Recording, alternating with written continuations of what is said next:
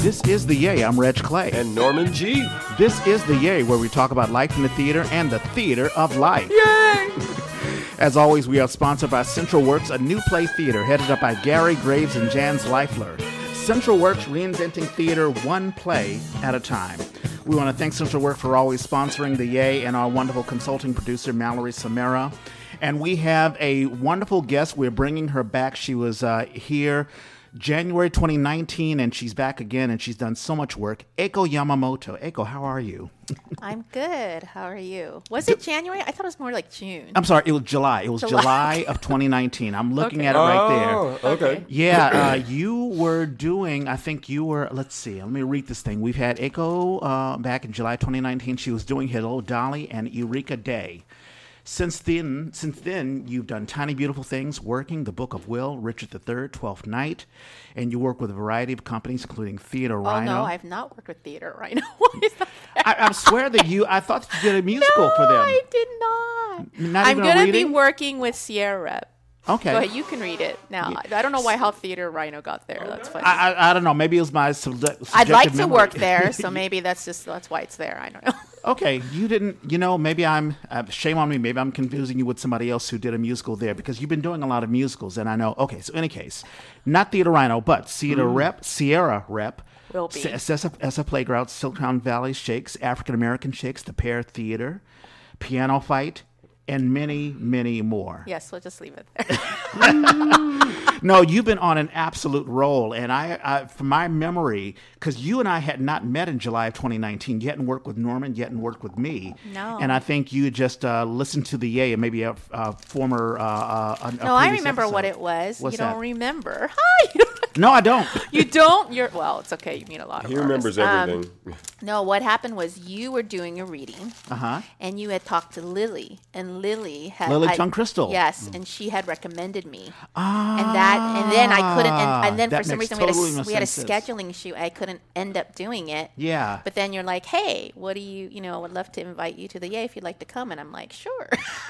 Yes, that's right. Because you brought Norman. You brought in Lily Tung Crystal. She was doing Flower Drum Song.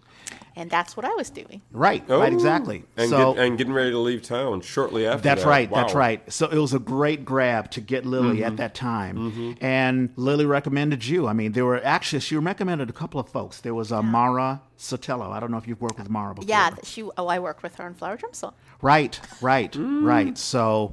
Uh, and I was working with her at Into the Woods at Coastal Rep when we got closed down Wow. in March for COVID. see there, small I was world. playing her mother. Mm. Yeah. So no, it's fantastic to have you back, and you insisted on doing it live. I'm so glad to do live because you can I control the audio. I can look at people, and Oh. it's it just makes I don't know. You know, podcasting is wonderful. I mean, it's great to do the uh, the YouTube stuff and videos and all that sort of stuff, but it's it's it's great when we can do it live. So I'm I'm so happy. So everyone's doing well. How are you doing in the age of COVID nineteen? COVID 19. Oh, because I was thinking, yes, COVID 19 means 2022, but it was called COVID 19. Right. Um, you know, I, it's like everyone else. Mm-hmm. I'm hanging in there. I got some. I've got some pretty. I've got a lot of pressure right now. I've got some. Uh, I've had to lost some family members during COVID, Oh, no, I'm and sorry I to hear have that. some current family members who are close to me who are very ill. Hmm. And um, recently, I had to go in and out of hospitals because I had some weird things that I wanted to check out. I'm all fine now, but Good, good, good. But um, you know, taking it day by day. Yeah, no, I hear you. I hear you. And um, and you have uh, you have a son. I think your son is what 12, 13? Wow, good for you. He, yeah, he just turned 13. Oh, there you go. Hey. See, there's some things I do remember. Hilarious. but uh, they, you know, it's an. I always wonder because it's got to be tough for kids because you know kids want to be in this school, they want to see and play with their friends and all that stuff, and you know, Well, it's a different time. Yeah. Yeah. There we call them COVID kids yeah, yeah, that's right. because he is more. I'll tell him you can take off your mask, and he doesn't want to take off his mask. Wow. You usually I hear the opposite. Uh, no, not among certain. Uh, it depends, I guess, on the how. I mean, I don't know what your philosophy is, Sure, your background sure. with your parents. I mean, obviously, we're very concerned about. But the kids are the kids are familiar with it now, so they are in the routine. exactly. Oh, you know what? Yeah, yeah, that's Yeah. right. That's right. Mm-hmm. But it sounds like he's handled he's handled things well. Like Well, yeah, I think it was a lot tougher for like people who had i mean i've spoken to parents who have kids who were high school students or in college who missed their graduation who missed Mm-hmm. Like prom Yeah. i mean that's really sad but my son when covid started what he was around 11 and so he's still a child and so now you know when school was online he actually liked online school Mm-hmm.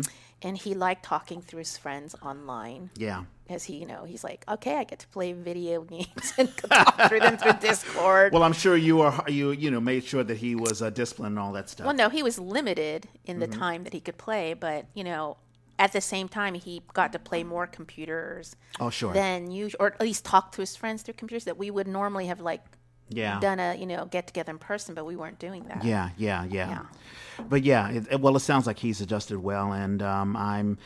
It, you know, it's tough. Uh, Like I got a text a couple of days ago from my mom saying that she's back in the hospital. She's been battling cancer, and she's been doing um, radi- radiation therapy. And uh, she, um, what is it? Where you have the bag? Uh, it's I, I don't know what the uh, Colostomy bag? I, th- I think a colostomy bag. So she's been in and out, Right. having Oh, to clean okay. out. Yep. Um, UTI, urinary Yeah, yeah, yeah, stuff. yeah. So, Yeah. So it's been it's been tough on her. I'm so glad that my sister's been taking care of her. And so every time I get these text messages, I sort of I'm on alert because I don't know if I have to fly back to DC because of an emergency or whatever. But Right. luckily, she's been fine and she's been handling COVID 19 very well. Yeah, I know how you feel. I mean, my father. I found out on February 14th that my father was diagnosed with stage four lung cancer. Oh goodness. So he's Wow. going through a similar thing. Mm-hmm. My in-law is also my father-in-law. He's doing a lot better, but he's also dealing with cancer. It's cancer seems to be a lot in people's lives around me. Yeah, yeah. not just myself, but like you included. Well, sure, It just- sure. It's a, it and a lot. it, it, it sort of elevates the, the threat of COVID 19 because, you know, your immune system is down. So you're more in, inclined to be sick and all that stuff. Uh, let me not neglect you, Norman. Uh, how was your week? As You're I not neglecting me. My weeks have been crazy. I am in water by the spoonful. I am understudying. And they are- Mm-hmm. Congratulations. thank you. Yeah. They are in previews right now, so that's been huge. Um, I before that happened, I had already made these other commitments. So this week, I have been a medical patient. I have had an audition. Um, I have not been in rehearsal, which I thought I would be, and I had promised Jan Zvaifler Mm-hmm. with uh, Central Works that I would help out with box office. So they are in previews for. Oh, it was. I have, it- I have it written down. Written, Yeah. yeah, The- Asylum. Asylum. yeah. One of my The friends Alan did Coyne. from the. Asylum. Alan Coyne. He's a friend of mine, isn't Yes, it? yes. oh yes. gosh, and it was so weird because Alan and I were both called back. Mm-hmm. Um, so we were both on a Zoom callback Monday. Alan pops up and I'm like, hey, hey. He wants to start chatting. I'm like, dude, get ready to do this audition. So let's not talk. I go like that night or the next night. I go because I said I would hold book. I think it was the next night. I said I would hold book. So I go there, and as I park, there's Alan walking up the street, and I roll down my window. I'm like, "No, fuck, no! You are not in this show, no!" Small world, small it's, world. It's a and, ridiculously small and world. of course, Alan Coyne because he's in all, pretty much everything. I mean, he's, always super been. he is wonderfully Yes, he busy. is. He is wonderfully talented. He plays a multiple. He plays a, plays a slew of characters in this piece. Oh, is that right? Multiple multiple roles. Yeah. I got to check it out. I've got to check Escape from the Asylum out. It's fun. I may And be box office can when you do. Yeah, and if anyone can play multiple roles, Yes. it's, It's Alan. Alan. Yes, he does. yes, yes. He does wonderfully. He does. I think uh, he may be the only person where all three of us have been on stage with him. Really? Oh, that's Yeah. right. I have been on stage with him. You're right. Yeah, I was. I've got a poster of uh, Skin of Our Teeth where he played multiple characters, and I was in that. And uh, what was he? What did you do with him, Norman? Last summer, he was in uh, Pericles, and Ah. I was understudying Pericles and got to go. And so he was making jokes about me understudying, and I'm like, you know, And I did. true. And I did the 1940s radio show at Hillbarn with him Ah. just in December. See there? So we can play that game like they do with Kevin Bacon. Yeah, We that's just right, have Six Alan Degrees. Coyne, it is. and then like how all of us are connected Yeah. through Alan Coyne. Well, you'll be there. T- I mean, you've been doing a bunch of things as well, so we'll get into that as well. And we're not going to get into an order because we know, you know, you've, you know, you were born in Japan. We'll you just catch came up. here. I think you you were raised mainly in Hawaii. Is that correct? Hawaii and Right. Central, Central California. Yeah. Yeah, yeah, that's right. So we'll get into that. There have been a couple of uh, origin stories. Um, well, first and foremost, Cor- Jim- current events. yeah, current events. That's what I meant. Sorry. Um, Jim Kleinmann's dad passed away. Yes. Oh, gosh. Very, very sad. Yeah. And I want to, Well, we want to give our condolences. No, I mean, 90, uh, 92, 95? Yeah, I think 92, yeah. Lived a long life, but uh, he's been posting pictures of him when Yeah. he was, uh, um, you know, In the service. in the and- service. Yeah. So, And he uh, was an immigrant. Uh, yeah, no, it's very cool. no, it's a wonderful story, and uh, it's a wonderful uh, upliftment of life that you know Jim is doing for his dad. It's a necessary part of life. I mean, Yeah. people don't.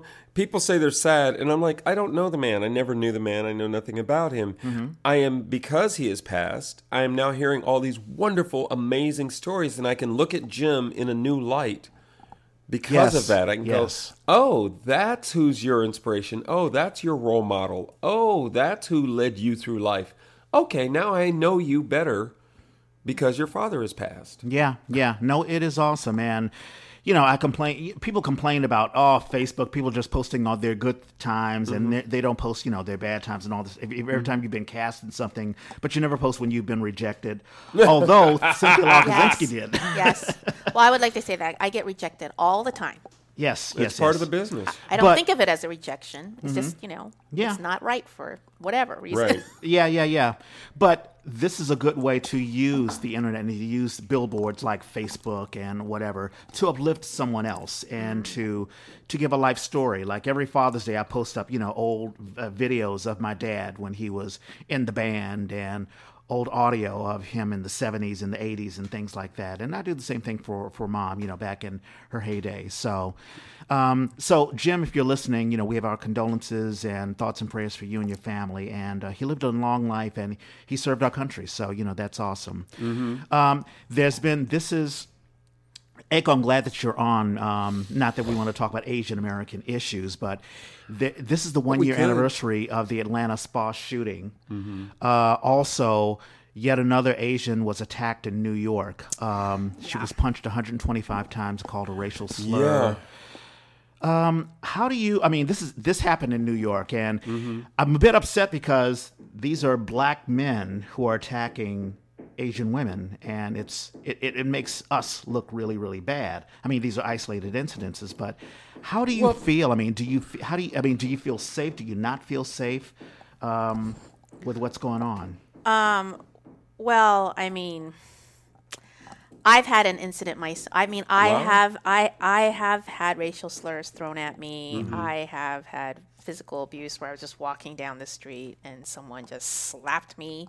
Obviously, you know. Are you serious? Oh yeah, I've had Wow. I've had at least five attacks in my life. Damn. Yeah, so um, I'm no stranger to that. So I'm very cautious about where I am and where I'm going.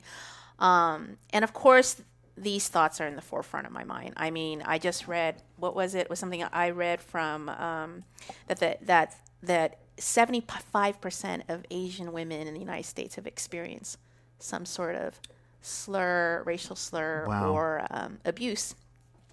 Um, and so, of course, you know, I mean, it didn't help with uh, Trump calling uh, Right. the kung fu. Yeah, yeah. The, well, the Kung- I mean, All and also it. the China virus. That was horrible. That was absolutely horrible. And you know, the the thing is, it has risen, but these things have existed for a long time. Just like, you know, when we hear about Black Lives Matter, um, sure. it- Yep. when we hear about Floyd, it was that wasn't the first time. Yeah. Um, you know, Rodney King, even before that, there are many, many, many. Yeah. It's just that mm-hmm. if when the news decides to highlight, and of course Sure. when people Right. feel inflamed enough to go out and protest and what have you. Yeah, but I, I mean, I, I, I really have not heard anything about Asian women being attacked until these last couple of years. Mm. It's, I mean, it's good for you to tell me that you know it, it does happen. And I, when I think mm. about abuse among a minority, I honestly think you know, well, I mean, black men. I mean, that's bad. I've even had you know a woman. Well, everyone sort of plays this you know whole. Well, let's not just say black men because it's not just black. No, no, no. But I mean, women. I was about to say right. a coworker was saying, you know, black women are, are you know abused or the most misaligned, you know, minority. Mm-hmm. Um, so everyone, you know, and they're Latinos, It you is know, who not go a through. contest. Yeah, I mean, Yeah. it's it's the, the reality is that there's a lot of awful things that happen in the world. Sure. But when those things happen, you also see a lot of wonderful people come in and band together. yeah, yeah, And unfortunately, that is life, as what is happening in Ukraine and yeah, yeah, yeah, speaking yeah. out about World War Three. Right. I don't know, you know, what's it's like a brick in the air and you don't know you know, you know people are like okay well this is happening in the news it's not really affecting me right now although i am in, in uh, encouraged to see like Arnold Schwarzenegger, you know, Yeah, giving that was his wonderful. impassioned speech. Uh, Vitaly Klitsch- Klitschko, who was a mayor of one of the uh, cities in Ukraine, you know, basically, you know, saying, "I'm going to go out on the front line and fight." So, um, I don't know what Putin thinks he's doing. I mean, there's going to be a coalition. I mean, if he wants to be the bad guy, you know, this is going back to, you know, um, thinkings that you know we've had these leaders in World War II, and you know, back in those days. So, I don't know what the future is going to be, and um, I hope that Biden, you know, stays strong. I, I, you know, we're doing sanctions, but I kind of hope that we do a little bit more. But that's that's just me. Don't eat like- don't eat at Taco Bell or um, what is a Subway. Oh, I hadn't heard. There's like a little. There's like a. I was reading an article, but there's like a slew of American companies that are refusing to come out of Interesting. Russia because they still make so much money from them. Oh, and I was reading sake. it, and I was like, oh my god, when is Taco Bell?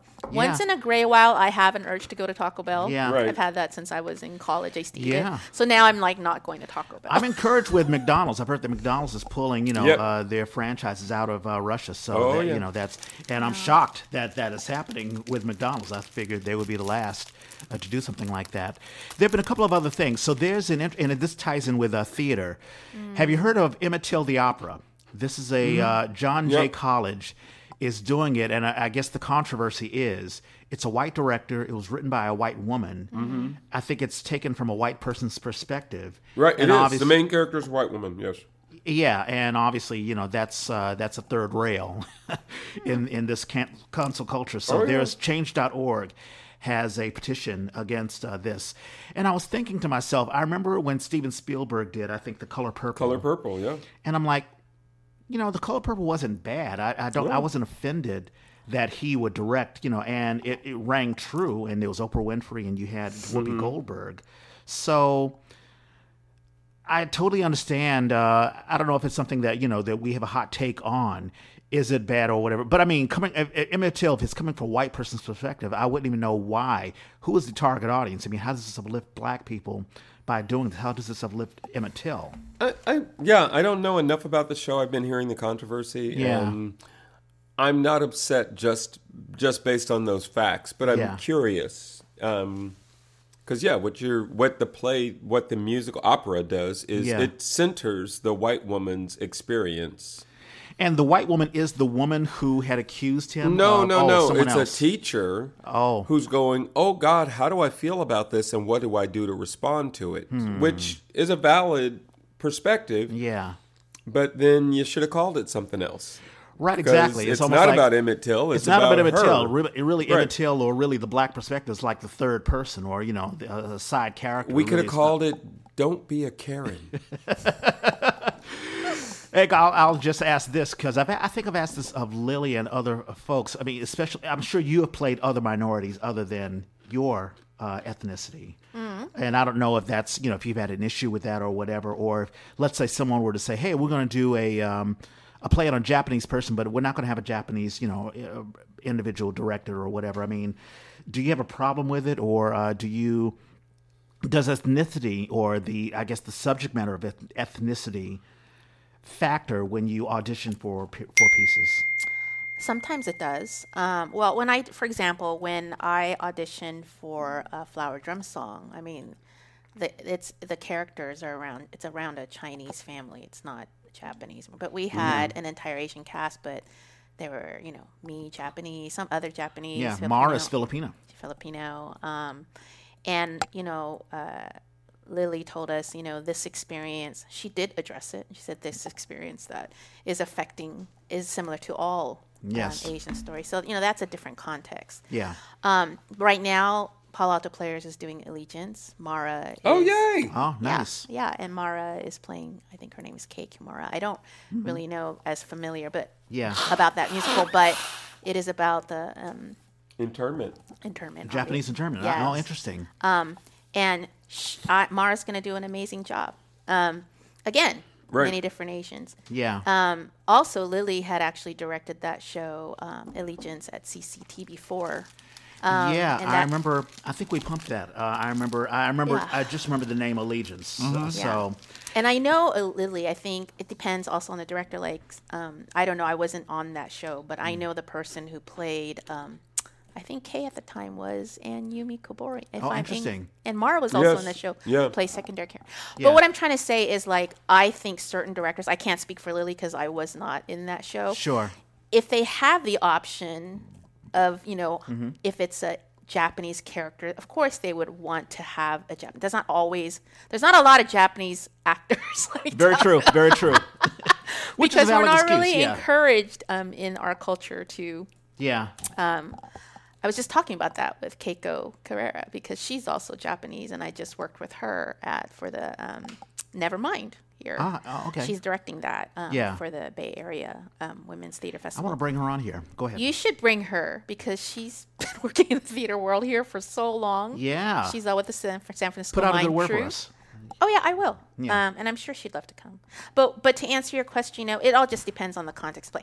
There has I, I won't talk about the company, but there was a there was uh, I was auditioning for a musical, and they were they called me back for a character that was uh, usually played by an African American or a black. Yeah. Depends, you know, some people. Sure, sure, sure. And I was like, uh, I don't feel comfortable playing that role.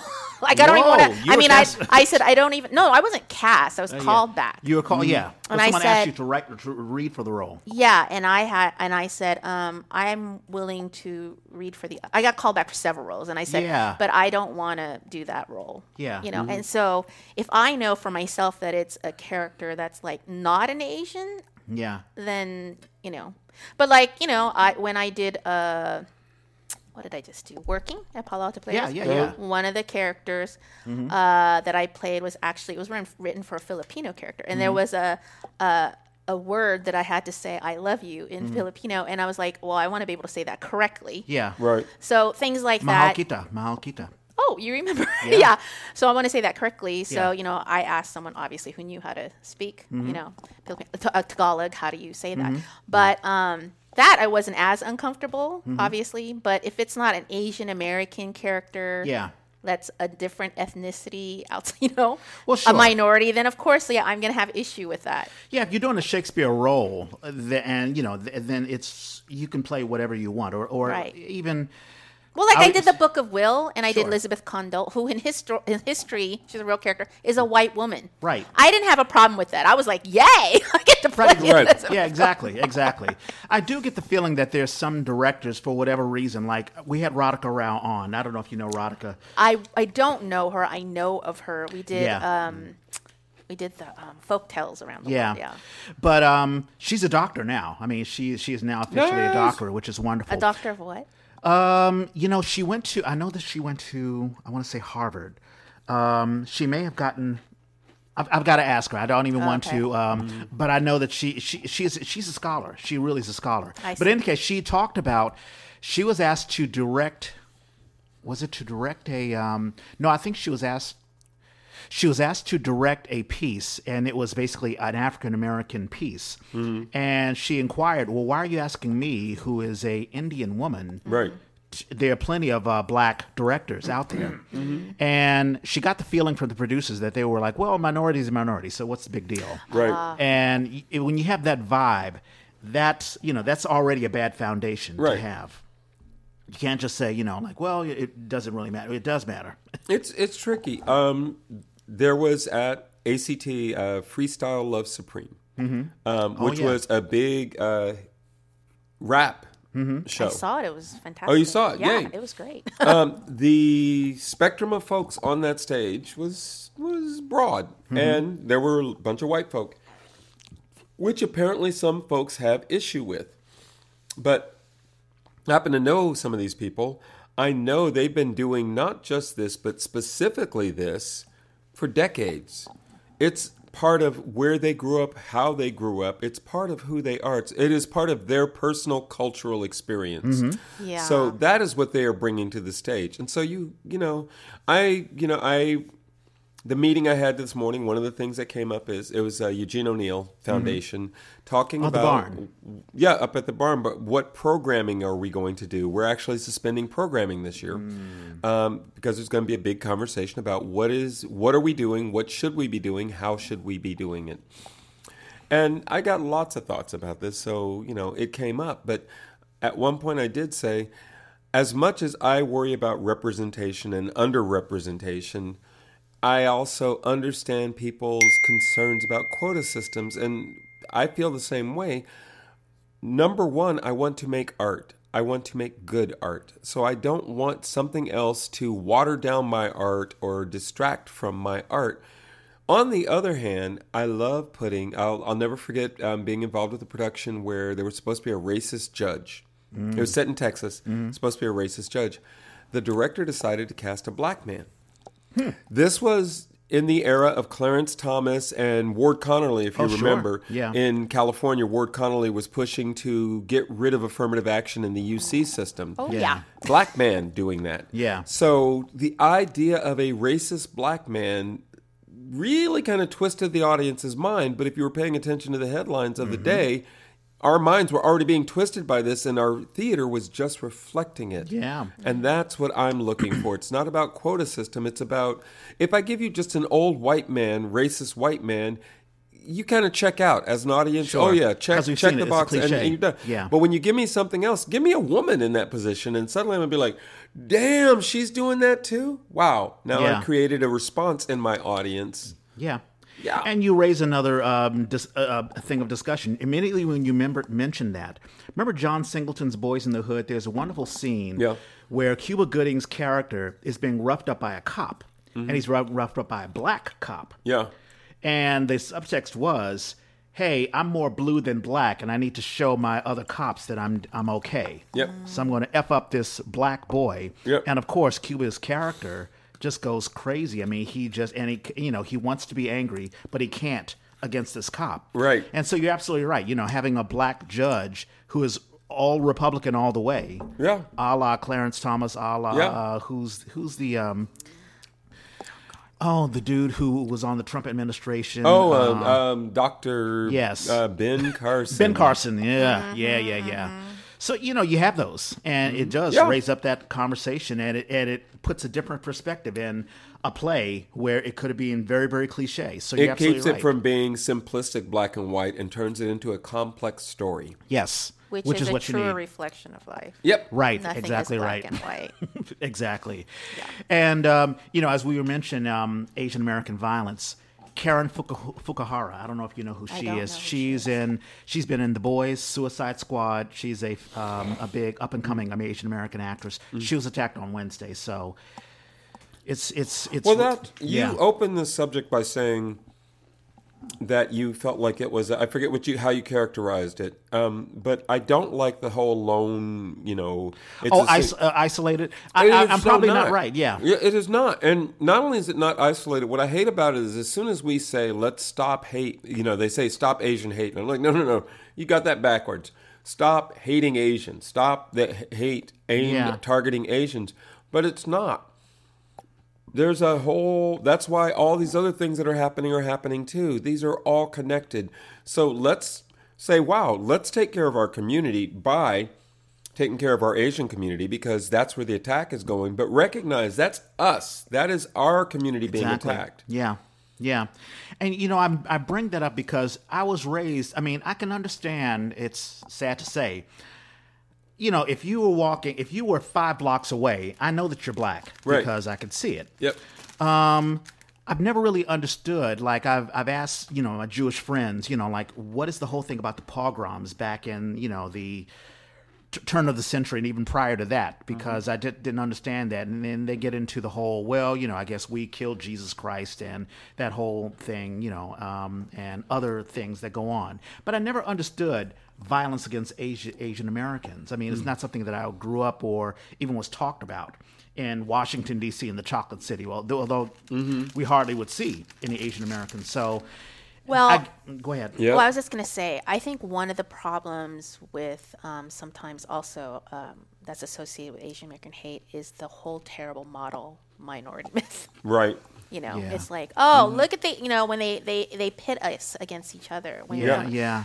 I mean, look, you know, look at the Asian American community. They pulled themselves out. You know, they're like Mm-hmm. having, you know, stores, and oftentimes a lot of those stores are they're in, you know, the immigrants In- are yep. in, um, like in Los Angeles. So when I used to live in Los Angeles, Sure. in like Compton, or Yep. they're in the, you know, yeah, low- used to low-level be- community. Yeah, we- we've well, some of those Black American stores. community because Yeah. that's where they're able to afford to open a store, and Right. then there's tension also Right. in that community, which is what happened during the whole Rodney King too. Yeah, there was a 90 lot of like, yeah, you 90 know, Yeah. Mm-hmm. and it's on both sides, you know. But also, like like I said, nothing is black and white. But Yeah. but that's this history of this model minority myth. It hurts the Asian American community as well, but it hurts also other Mm-hmm. it hurts minority. all of us, com- yeah. it hurts all of us. Yeah, these cliches, you know, like you know, all Asians are wonderful, or great in math, or Oh no, I'm not. yeah, I thought it was basketball. Yeah. Oh wait.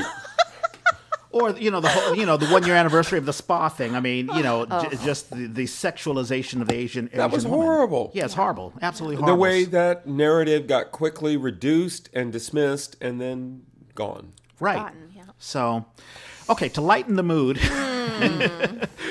I read an article this week that the U.S. dollar may become a digital currency, that we may totally be rid of the physical dollar. I don't know how we feel about that. Wow.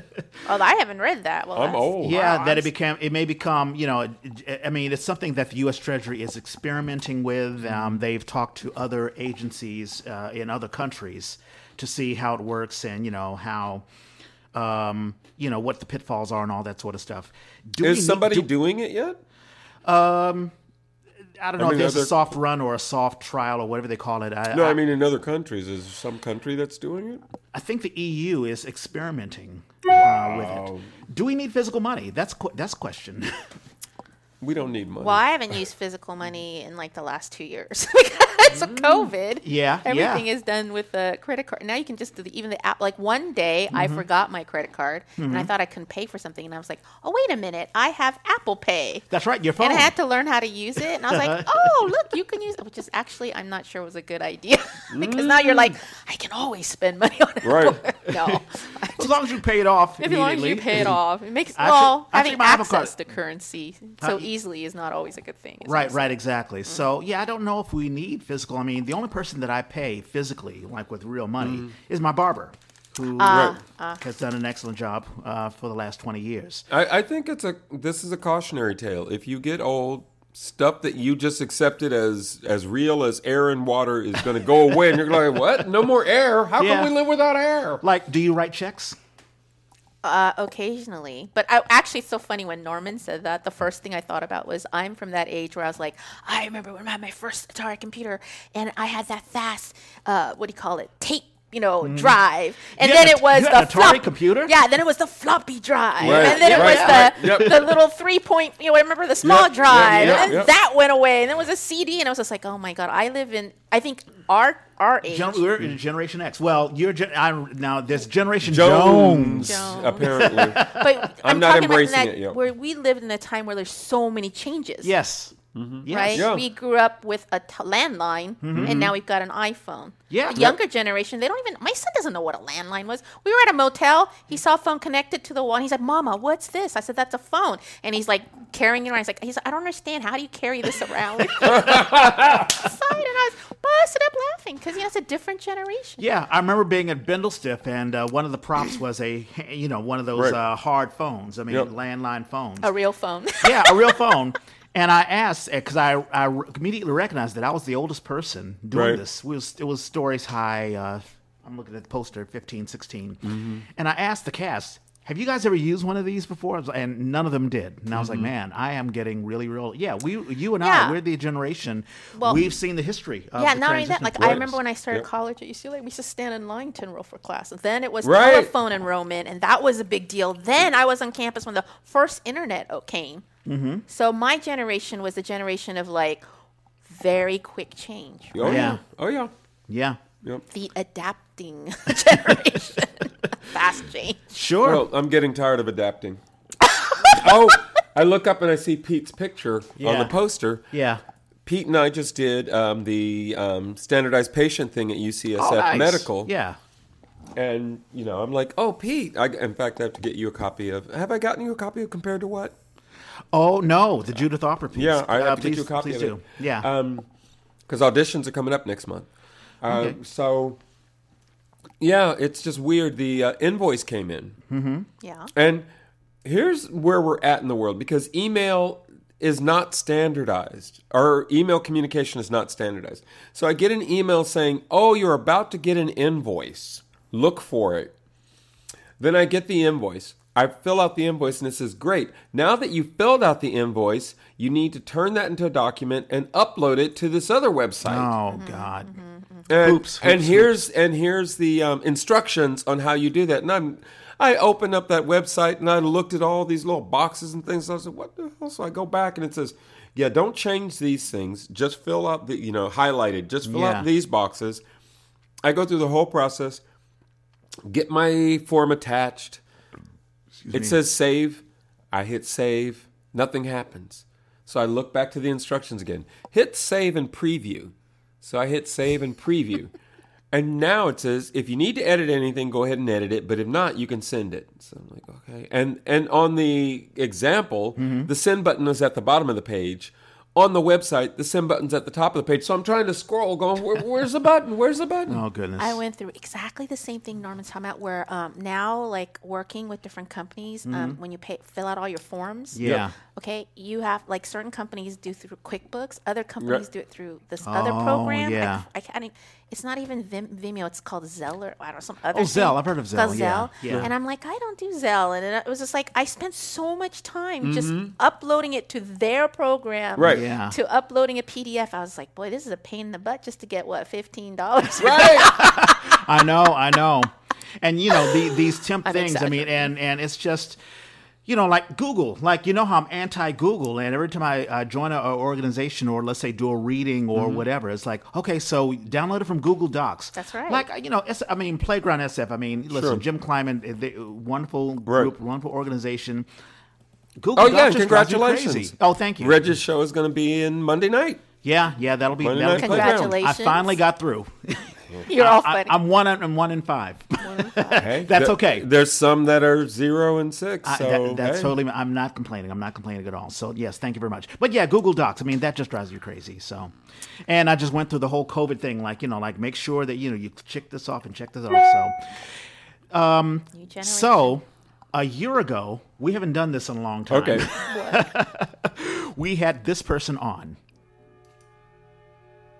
If it uh, Yeah. It's a train. You know, it's Oh. interesting because leading up to it, I was one of those people who would never have thought that that would come to pass She's in talking about Trump 2016. Mm-hmm. And and the day that I found out he was actually going to be with us for the next four years, I cried, and I told my stepgirls, who are white, by the way, mm-hmm. I said, "This by no means means that this man represents who we are. Just know that." I have no idea. That was Damaris DeVito. Aha. Uh, she was. She is a. She came from New York. Uh, Right. She's here. She's doing wonderful things. I don't know if you've heard of her. Um, but yeah, she talked about just being in a mixed because she married a uh, a white guy and. They have children who are mixed, and. Right. you know when Trump was elected, they, that was the conversation she had. So yeah, she that was a year ago, Mm. and uh, she was in. Um, well, you did the reading for uh, my piece, uh, "Judicial Process," when we actually did it uh-huh. with a much refined script. I wish you had that more refined script, but in any case, uh, Damaris played the maid. Oh, and, nice. And she was also in. Um, I worked with her, Dragon Eggs. Okay. Yeah, so she's she's doing fantastic. This is two years ago. Okay. Something. I mean, Yeah. it was so powerful for me to take what I had gone through and put it into a scene. Yes. And then the feedback, getting positive feedback for that scene, Right. was almost like getting confirmation of my healing Yes, through that trauma. And it was just so crazy. And, um, yeah, I just I think that I that's always been part of why I love it because it for me it does feel a lot like therapy. It's like accessing something and and working through it uh, in a positive way Yeah. rather than the way that we tend to process trauma, which is to look back and stress out about it and then turn it into negative habits. Right. So that was Amanda Bailey, and she was Okay. talking two years ago. As a matter of fact, just before, matter of fact, that was our last live uh, Oh, interview uh-huh. before COVID hit. Yeah. And everything got shut down. And she was directing Tiny Beautiful Things, which you were Oh, almost right. going to be a part of. Not of that one. Not that one, but, but another one. Mm-hmm. And she was talking about how we were, I, w- uh, the conversation was how has acting helped her heal Right. her past uh, issues and things like that. So Mm-hmm. she was very, very open in talking about that. Three years ago, I think we're all going to figure this person out. I saw him. Yeah, and it's crazy. That, and that was probably quoting a Chris Tucker line was one of the only instances my parents ever allowed me to curse. You know, just because I did it so well. Yeah. And you know when I and again that's what brought to my father was like ah, I want to do what he's doing. I want to be an actor. And it's like, mm-hmm. well, Chris Tucker is a comedian. Are you sure you just don't want to be a comedian? Like, no, I don't want to be a comedian. I want to be an actor. I want to do what he's doing. Yeah. And it mm-hmm. was just that long correlation. And, So that is, and he's been all over the place. Terrence Smith, Ah, great voice. great voice, and uh, he has been just uh, he's he's been all over the place. As a matter of fact, there's one show. Uh, hold on, let me see if I can scroll and find it. Uh, Is it the animated thing? no, um, boy, my my my eyesight is. I'm trying to strain to You could probably it. just do a quick search, Terrence, and find it. Yeah, but I then I have to reach uh, over. Um, I'll, I'll Oh. get to it a little bit later on. But he is uh, he's doing a show right now. Uh, Uh-huh. Huh. Time and time again. No, um, I'll get to. Oh, there it is. Agent August. Is that August? Oh, Oh, Terrence Smith no. is in Osage August, County- Osage County, County, at yeah, San, San Jose. Jose oh, State. Oh, he's at San Jose Stage. It's great. Yeah, exactly. So he's doing some fantastic things. I've got two more clips. Okay. So the whole Kavanaugh, I was just mad. I was just so mad. I was just walking away, just like, just wanting to punch someone, you know, or punch things. And then I would have like be walking down the street and have a guy whistle at me. I was at a bus stop and a guy whistled at me, and I was like, "Are you kidding me? Like, are you not aware of like the? This is not the time. You need to support your women. You need to be listening to your women. You need to um, ask them. You know, um, it did open up conversations with me some girlfriends of their experiences, my experiences. So you know, um, it got the topic Yeah, there you go. So that was Anna Yoham. Oh, and uh, okay. she, um, uh, she, let's see, I, I acted with her, um, the musical, um, Candide. Oh, Won- wonderful singer, and she talked Uh-huh. about her experiences. Matter of fact, when she was on the Yay, she talked about how her mother was, um, I guess, ostracized in the church, and we got into a conversation about, you know, just how there is a sexism in the church and all that sort of stuff, and we got into the Brett Kavanaugh thing and all that sort of stuff. And uh, the last, the last one, and I think hopefully we'll get this. got the main character to play, um, and I'm also captain of the wrestling team to watch they do. Um, at the time, I had recently just gotten over a nose surgery that I broke playing soccer, and my dad said, "Well, I think the more important thing for you to do is worry about your safety, worry about what's going to be best for you in the long term." I kind of remember this conversation. I don't remember who this is. Yeah, and he talks about when he was in school, he had to choose between doing something that he has Right. always been doing, wrestling, Right. but also acting. And it was really touching that the father, and you would think that Yeah. the father figure is like, you know, do the manly thing. Mm-hmm. He s- He says hey, take care of your health and also do the thing that you are passionate about. Right. Theater. That was Nick Mandrakia. Nick, yay. And uh, Nick has been doing all sorts of wonderful things. A fantastic singer and fantastic actor. Yeah, yeah. And that was uh, 2017. So we've had, I mean, we're in our Mm-hmm. sixth year. It's amazing. Congratulations. yeah, yeah. Lordy. Now, now let's talk about you. I mean, uh, so Eiko, you've done so many. I mean, are you are you shocked because when you first began, you were talking. I was listening to our the episode 120. And you were talking about, you know, like thinking about being equity, and you were trying to get into San San in uh, San Francisco stage. I think um, SF Playhouse, and you were like, "Oh, I'll probably never ever do that." Um, I remember that. Also, one of one. Well, I'm not going to get into that. There's so many things I want to talk to you about. But are you surprised with how your career has grown since 2019? Because you've done a bunch of stuff. That's so funny that you're asking me that only because I realize I've never thought about that at all. now that you're asking me to think about that, uh, I don't even. Th- my career's been so short. it has. because you know I just started seriously trying to pursue acting in 2019, and Right. Oh. This And is then- just when we uh, when we did the interview. yeah, and then I was so excited because I was supposed to do my first um, equity production show with Marin Shakespeare, Mm-hmm. which I also then didn't think I'd ever get, but I got a small part, Mm. Yeah. Princess Escalus and Romeo and Juliet. But then it was canceled by COVID, Mm-hmm. and so during then I was like, oh my god, my career's over. Like all the theaters have shut down. I'm sure all actors Mm. Yeah. were like, what are we gonna do? And suddenly then. I switched to Zoom, and it was like all the Zoom performances. Yeah. Um, and so I have not thought about it as breath because my work is so short. Mm-hmm. I think it's just more just I want to keep working, Yeah. and what do I need to do to keep working and get get better at my craft. So I don't I don't think of it as like oh my god I was surprised. It's just more I'm just so busy trying to get better at my craft. Yes. And you know, I also want to say this though. I have thought about this. Um, I am very aware that whatever work I've done, I have not gotten here on my own. Oh, of course. Yeah. Um, I've only gotten there because even there are people who are working behind the scenes. There are a lot of uh, people and actors themselves who um, got more involved in EDI and inclusion and who are working behind the scenes to try to have even not just the Bay Area theater scene, but really open up to. Um, you know, more inclusion and diversity. Like, what does it mean when a theater says says, "Hey, we want to have more diversity"? You know, what do they mean by that? How are they actually implementing Yeah. that? You know, and that's a whole nother story. So, but to answer your question, to be more focused, I guess what I would say is I'm just aware and grateful to people who have recommended me. Like, for example, like the way I connected with you was because of Lily Tung Crystal. yeah, that's right. So I feel like a lot of the work that I even had the opportunity to even audition for. Mm-hmm. It's not that I haven't put my work out there and like put myself obviously initially no one knew who I was and so I was like putting myself out there and auditioning. Mm-hmm. But also when I have done work, you know, people have been kind and have referred me to other people.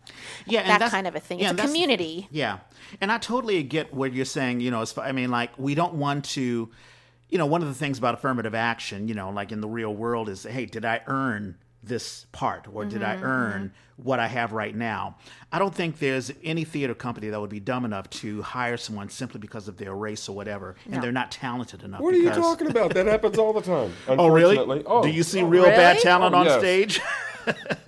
I have not personally not have seen that. Oh yeah. Um, I don't like to think that any like you know that's like affirmative action when like um, when I told someone where I was where not I was just having a discussion about affirmative action. Um, so for example, there's a lot of misunderstanding. You know, we no longer have affirmative action in UC schools, for example. right, exactly. But when I went to UCLA, I was under the affirmative action program, and there was a lot of um, misconception that oh, I got into UCLA because I didn't have the GPA, or it was just because I was in affirmative action. Well, I just want to clarify that right now. Normally, Japanese American students wouldn't be under affirmative action because we're not normally part of the minority that is like.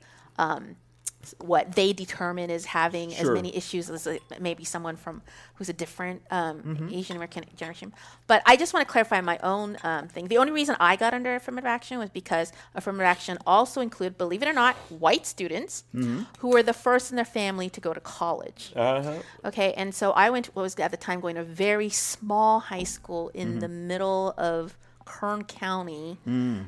Not the first, and the first of my family to go to college. Yeah. I was in the top of my class. I was senior class president. I was taking summer classes at UC Santa Barbara, mm-hmm. and so it's not like I couldn't have got into UCs, but Right. they did come out and outreach and helped me made me realize because my parents didn't go to college like well if you want to get in you're going to have to write a letter of like a statement about yourself and you know guide you in doing that because other people who've gone to college previously their parents can help them doing that because they Right. had that experience Right, exactly. so there's always this idea of like um, i don't know i mean i'd like to hear what norman is talking about when he says that but i'm under the belief that sure at the end of the day um, the person who's done the best uh, job should get the role Yeah. but there also is idea of the not color blind casting but color conscious casting Well, yeah, you know, if that dominates over quality, I, I think we have enough quality actors, quality talent here in the Bay Area Mm-hmm. where you don't have to go through that. You don't have to just grab some arbitrary black or Asian or Latino person. Well, it's yeah. The issue isn't whether or not the talent is out there, even though that's what people say. That's where the narrative gets pushed. That's what I don't like about it. Um, affirmative action, like you said, was actually designed to try and help the c- whole community, people that th- they felt needed better representation and it gets marginalized and talked about so that we're talking about a woman who is the most qualified person for the Supreme Court we've had in forever. That's right. Kay- and Kay they're Tony they're trying yeah. to claim that it's affirmative action. It's a ridiculous notion. No, you I I don't know if you're part of there's Theater Folks of Color. It's one of the Facebook Oh, I've seen it, pages. yeah. So this just came up this week, um, and a playwright that I know teaches playwriting. So one of her students just got in touch with her and told her their play had been dropped from a festival. Showed the letter, um, dropped from the festival because of the racially specific casting that you request in the show. We found that even after a couple of months, we could not find people. So we're having to drop your show a black man, a black woman, and a Latina in Orange County. They couldn't find a black man, a black woman, and a Latina. Well, that's what they're claiming. Yeah. Well, but that's the issue. Yeah. That is where the issue is with this, and that's the thing. That's what's going on with this whole movement towards diversity, equity, inclusivity, is to say we don't need to target you as racist. You don't have to have a friggin' you know Ku Klux Klan robe in your window and and the Confederate flag up on your wall. Um, you you don't need all that for us to prove that you are not doing a good enough job. Yeah. And so the conversation has been flipped. You need to be doing this. Period. You need to be doing this. Yeah. And that's where we're at now, where we're saying you need to be doing this. There are plenty of talented people Exactly. if you know where to look. But recognize also that if your theater has been a little white theater company forever, Mm-hmm. All the people of color already know, oh, I'll never get a job there. So they don't even, you could put up audition notices all yeah. over the place. Yeah, Go exactly. ahead. No, I'm just agreeing to what you're saying. Yeah. so true. Uh, so nobody's going to look. And Yeah. I've said it to a number of theater companies. If I could drive by your theater every day, if all I see is white show, white show, white show, white show, when you finally then- do yeah, another show, right, exactly. I'm not even going to see it, even though I drive it by it every day, because I already know you don't do that. Exactly, and it's laziness. I mean, I'll just Yeah. say it right, right It out. is. I mean, it- you know, if you want to At say, best. yeah, we want to be racially exclusive. I mean, we want to be uh, inclusive. Mm-hmm. Well, you're going to have to. I mean, whoever the casting director is, or the producer, or whoever it is, Yep. you need to go out in these communities and find it. Yep. Like I remember, I go go back to when we did. You need For- to go tell them that you are no longer the Yeah. theater company that just does white theater. Right. That you are making an effort to do something new. Mm-hmm. You need to go tell them that. Right, exactly. And that's what I just want to say to add in there. That's Yeah. what affirmative action is. It's not getting people who aren't qualified Right. to get into the UC schools. There are many talented mm-hmm. Yep. young students of color, Yep. but may not have access Exactly. or Yep. may have thought, well, they'll never accept me. Yep. That's a s- that's a white school. Yep, Exactly. So exactly. Affirmative exactly action right. is when you send someone out from the community to say, "Hey, we want you.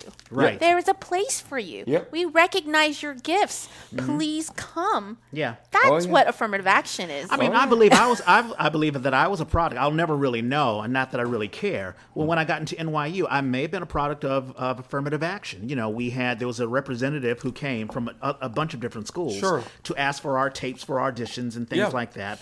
And none of us kids in the in DC and the, in the city Right. thought, "Wow, I can really." Venture out. I mean, a vast Right. majority of us Right. went to Howard University because Yeah. it's just a stone throw away. Yep. But we were like, hey, I can do that. Yep. And so I'm going to pursue it. So, Yep. and I've always felt, even if you did get in via affirmative action, what are you going to get out of it? Are you going to graduate? Are you going to, you know, you know, this is interesting. yes. So the affirmative, I can't speak for all affirmative action programs, Sure. but the affirmative action program of the UC schools when I came in was Mm-hmm. amazingly interesting. Meaning, it wasn't just about getting those students students in. So we Mm-hmm. were brought in um, the summer before we would actually start orientation, Mm-hmm. and I was like. They were giving us these speeches where people from um, leaders of the community, people Mm-hmm. of color, would come in and tell us these dire statistics where they, okay, welcome to UCLA, but do you realize that most of you may not graduate? You know, Hmm. and actually teaching us um, they wanted they it wasn't just about us getting into UCLA. Yeah. They were training us and grooming us to say, you know those uh, departments that we have at the UC schools like the African American studies or the Asian they didn't come because of the people in the UC Right. like board. The students fought for it. Ah. So Yeah. you coming in as uh, a affirmative action student, you if you want these kinds of programs, Mm-hmm. you're going to have to continually fight for them. And they actually trained us, you know, Yeah. Wow, to become awesome. activists. And well, you say it's awesome, but as a freshman coming 18, I was all like, I just want to go to school. Right. I just want to be like everybody else. right, What are they doing? They're first telling me like I may not graduate, Yeah. and now they want me to be an activist. It was a Yeah. lot for an 18 year old to handle. Well, sure, sure, sure. but But they're telling you what I- the struggle was. Go ahead. but the struggle was uh, so my freshman year I was very like not involved in any of that. Yeah. But by the sec I started seeing what they were talking about. yeah. Yep. And that's when I got involved with the Asian Pacific Coalition. I did become a student Mm. activist. Mm-hmm. You know, it wasn't like maybe like a direct correlation where I can say it was like step one, two, B, or three. But they made me aware. Yeah. They opened my eyes. Right. What's, and an what's eight- happening now is the opposite. Well, no, now they want to take away. Right. They want to take away. Um, they're they're banning books. Yep. They Well, want to yeah. take away um, critical uh, Critical race theory. theory. Yep. I mean, it's like, are you kidding me? the banning Maus. Yeah. Which doesn't even exist in anything but law schools. But okay. No, but I mean, like, how can you do that? Like, when I was in high school, right, going to, as a student, Yeah. I'm like, one of my favorite subjects was American history, and I Sure. became Mm-hmm. an American citizen. My parents are immigrants, right? They worked hard, and I believed in the American dream. And then one day, I was, you know. I- I was at a, a community college looking at some history books, and I came across the internment of the Japanese Americans. And I was like, "Wait a minute! I was never taught this. Oh, I hmm. never knew about because my family immigrated. It wasn't our family wasn't Sure, part sure. of that. But I was like, oh my god, they never taught this in school, and I thought. This is a crime, right? That Yeah. they're Right, they're that's teaching us. American history, and then when you go into college and you take like ethnic studies, you mm-hmm. learn about all the crimes, not just against Asian right. Americans, mm. but Native Americans. Oh, yes. And you you realize there's an entire history that mm-hmm. you've not been taught. You also learn that history is written, mm-hmm. and that Right. history is shaped, Yep. and the terms and the words and the things that use is is is about power and exclusion. Yeah, Yeah. Oh, yeah. And you learn, and they want to get rid of all that. Oh yeah. Yeah. Well, that's and what I was saying is so uh, some of it is so different now for students. They're not getting that sort of indoctrination, but that that wake up call, and the gap that is left for that eager young person who doesn't know how to do this and doesn't they want more information. What they're hearing, my stepson is hearing the opposite. You shouldn't have to worry about all that. You shouldn't have to do all that. That's just ridiculous. You should be able to get in on your merits. And he's spouting this stuff now, and I'm like, wow, do you not understand that this is the first step towards them excluding people again? You don't, and he doesn't. He just doesn't get it. Yeah, like for example, like I didn't know about Howard Zinn's uh, People's History of the United States. Sure. Why? Why is that then only taught if you're lucky enough to have gone into college? Yeah. Maybe a liberal arts education. Yeah. Why is that not being taught in high schools? and Yeah, such? exactly. I An mean, I've- entire history being erased. Yeah, I've, I've talked ad nauseum about how because I love American history as well, and I had to learn outside of the you know the school system, Right.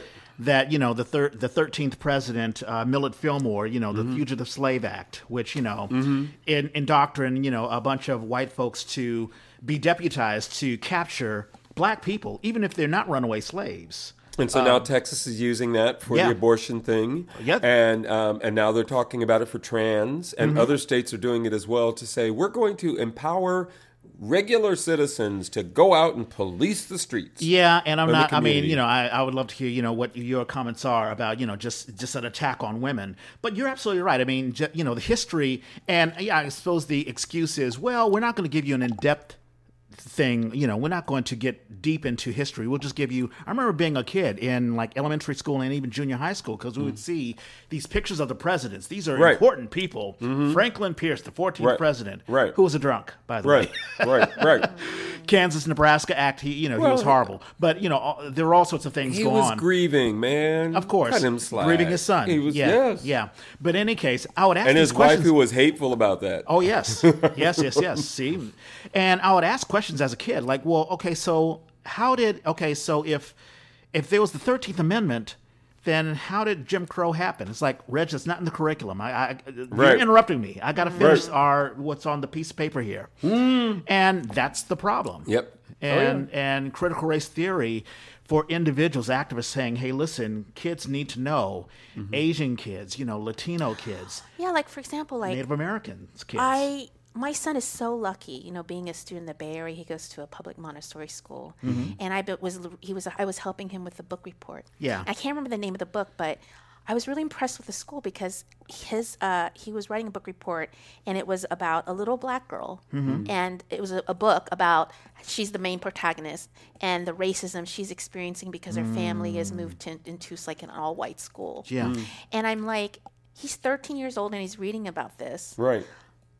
That's what all kids should be reading. Yeah. They all should have exposure. Yep. Not just because it's about a black girl, but that in America, Our system. yes, Yeah. system, we've had a Mm-hmm. racist system. And to just sort of like have kids understand because to like even that's what let's link it to theater that's what theater is about it's about Mm-hmm. creating empathy and compassion and understanding Yeah. these kinds of plights that happen in our society Mm-hmm. that oftentimes people when done in a scholastic effort whatever will be like at school like oh look, i don't want to hear about that or what have you but they'll they'll go and see a play Right. you Yeah. know and they Yeah. might be they might be more open-hearted and surprised and think oh i've never thought about Yeah. this before they can see it from the point of the character Exactly. To step out of the box. Yeah. One uh, one play that we did in, in high school was because I didn't know anything about apartheid South Africa. We did Sure. scene from Soweto, Uh-huh. and we learned about how you know if a black man dated a white woman, that you know that he could get killed. Yeah. And Oh, yeah. that they were still holding cards, you know, like you know, are you, do you Oh, right, your here? ID cards, your yeah. ID card Yep. in the '80s, and I'm like, wow, this is really happening. This is still happening. Still yeah, happening, in South yeah. in South Africa. That was in the '80s. So that's the job to be done with education and also with theater. And on, on the flip side, yeah, because this came up recently too. Because again, I you know we can take on these marginalized identities because that's it's real. It's part of who we are, and it's you know I don't want to ask people to erase that.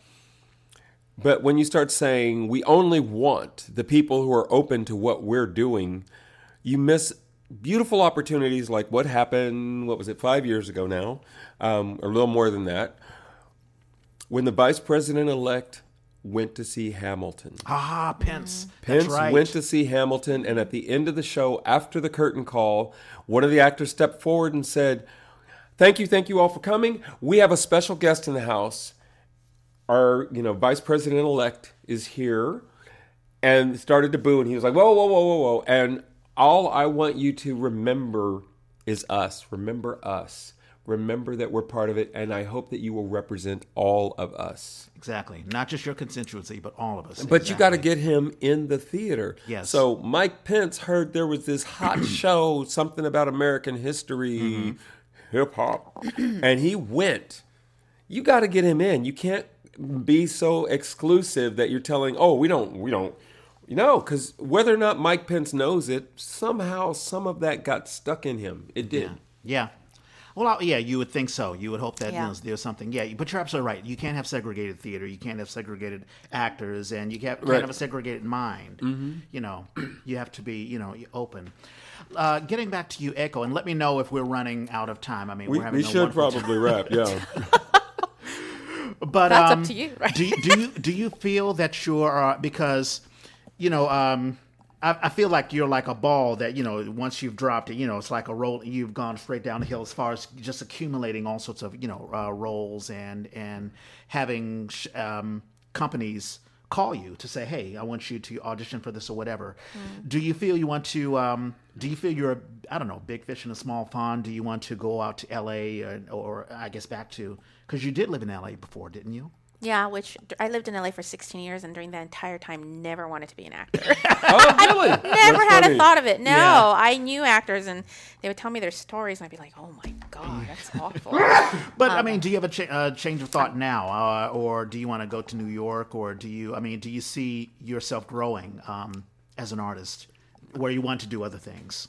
Um, I do have a particular vision of the kind of work I want to do, and I'm grateful for the. It's not so much about where I'm going to do it; it's just the kind of work that I want to do. Yeah. Um, and I, it, like for example, I've been very lucky, and like for example, I'm going to do Steel Magnolias. Love that play. Know about that play, and I'm playing M'Lynn Eatenton, who was played in the movie by Sally Fields. Yeah, Uh-huh. yeah. You know, this is a group of Southern women, and you know, there was a in the movie version there was also an entire black cast that done. Did you know that there was a black cast movie version where? Steel Um, Magnolias? yeah.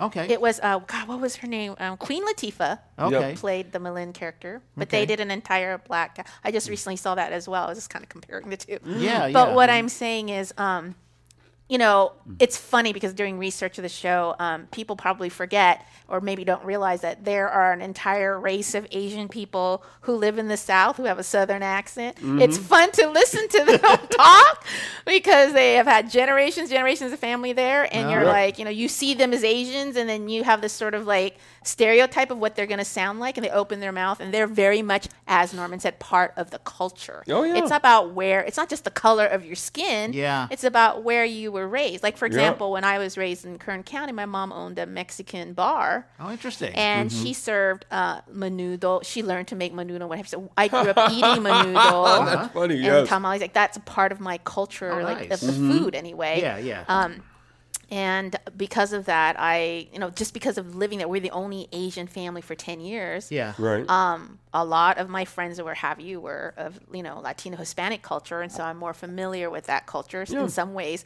than my own culture, you know? Oh, interesting. It's Yeah. true. You know, Yeah, so yeah. what I'm just pointing out to that, it's not just your skin color, it's Right. where Exactly. you were raised. oh Exactly. yeah, it is Right? very much, very right? much. I mean, Yeah. you could be Japanese and raised in Peru. Yeah. You're going to be more having Well, common. we've had you know. Deb Carragher on, and Deb Carragher is Filipino, but she grew up in uh, Lubbock, not Lubbock, but um, she went to Baylor, but uh, she went to Texas. Oh, She's uh-huh. a Texas Texas woman all the way. Yeah, Right. Exactly. Yeah. So all I'm saying is that when I think about my work, you know, I mean, there's a lot of exciting work going on right now. Mm-hmm. Like um, Oakland Theater Project is doing Endlings, Hmm. um, which is a Korean. I'm also, and people up you don't realize because my name is Eiko Yamamoto that I'm half Korean, Ah, uh-huh. Yeah. and that I heard, that playwright is Celine Song, who's a Korean playwright, Canadian Canadian playwright.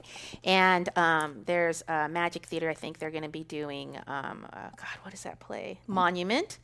But what I'm saying is, I mention those plays because when I'm an actor, I, I am always also aware of all the all the shows that are going on across in the Bay Area, and I'm thinking like, God, I would love to do that play, or I would love to do that. And lately, I've been doing sort of more, um, but I, as an actor, um, I may audition for those things, but doesn't mean I'm going to get cast for those things, right? Yeah, yeah. So um, I I have noticed that in my work body of work, I've done I uh, I've done I would like to do more contemporary Mm-hmm. plays, Uh, but I've seemed to have like booked more of the traditional plays. Maybe there's something on my forehead that's I don't know. I have no idea. Yeah. Uh, you know, I'm just grateful for any work that I have. Sure. But but certainly like I as an actor, I'm aware of certain playwrights or certain plays that are being written. I was Mm-hmm. like, oh, I would love to do that. I mean, I'm sure Norman, you've been an actor for a long time.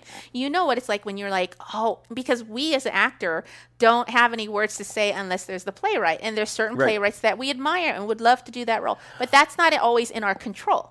There's, Right? There is that. I'm more and more. I'm enjoying being surprised. Yeah, that's so a good way to the say it. callback that I just had was for um, not King Lear. That's coming up. Good lord. Um, much ado. Much ado about nothing. Mm-hmm. I knew I was probably a little old for the main one of the main guys, but you know they kind of threw it open. So I'm like, well, let me try. And I knew there was one that was more in my age range, so I was like, okay, I'll go for that. They asked me to read Ursula. I'm like, uh, I I skimmed it when I read the sides just to know what all the sides were, but you know, last thing I thought was, oh, I'll be reading Ursula. So I got like five minutes to kind of get it ready, and then I came back in and bam. And the woman was like, I have never thought of Ursula that way before. And I'm like, me neither. Before five minutes ago, and and That's a good story. and it's exciting to to be given those opportunities. I keep trying to keep track of those actors um, whose careers took journeys that they couldn't possibly have anticipated. And the first one I was aware of was uh, Buddy Ebsen, who played Jed Clampett yeah. on the Beverly Hillbillies. Except what he started off as is a dancer in Shirley Temple films. He was a in you know blackface and you know and that's where he started and he probably thought he'd have a career dancing especially if you're in one of the major hollywood movies shirley temple you figure that's where your career going jumping forward 20 30 years and suddenly they're saying can you play old hillbilly And I love you think about the moments in in the show in the TV show where you see him dancing and he just kind of he does this little simple thing. Mm-hmm. And it's like, oh wait, you were like a serious. Oh my god, you know. Or Christopher Walken is another one who is dance is classically trained dancer. That's not his career. He's a villain. That's what. Even though I love the videos that show all the little clips of him, so mm-hmm. I don't want to decide where my career is going. I Yeah, just want to see where the next opportunity is. Yeah, Norman makes a good point. I mean, I started in musical theater because mm-hmm. my mother was a professional jazz singer, and I was sort of discovered into singing and started singing, and you know, was doing choir and such, what have you. Mm-hmm. Um, but now I find myself doing. Um, but I I love doing plays, and I love doing uh, Shakespeare, uh, classic plays as well, and I don't limit myself in any way. If there's something that I'm interested in, I audition for it, and then let the ball roll. And so, to answer your question, I mean, I did audition for Sierra. They're going to be housing me. That's three hours away. I don't think of it like, oh, I want to have a career in New York. I want to have a career in LA. But if I saw a posting and I thought, oh, that's interesting. Oh, that's a great director. Or that's mm-hmm. a great play. Mm-hmm. I would like to audition for it. And if they mm-hmm. hire me and they're providing me housing and they're going to pay me, I'm not going to say no. Yeah, Yeah, there you go. But it sounds like Bay Area Theater has treated you well. You're getting uh, a lot of, you're getting exposure and uh, Um, the roles that you like, or Well, yeah, I mean, I, I like when I was making a joke about LA. I mean, I don't really know what it's like to be an actor in LA. yeah, But I know that I know that the Bay Area is a wonderful place to work. Yeah. Um, there are lots of good people here. You don't have to have an agent to Right. go Yeah. on audition. Even equity houses, you don't have to be equity to Mm-hmm. audition. Um, you just have to, you know, do the work. You Right, know, right. Just do the work. Put yourself out there. I mean, Mm-hmm. when I first started acting, like here, I knew that, for example, um, this is like a.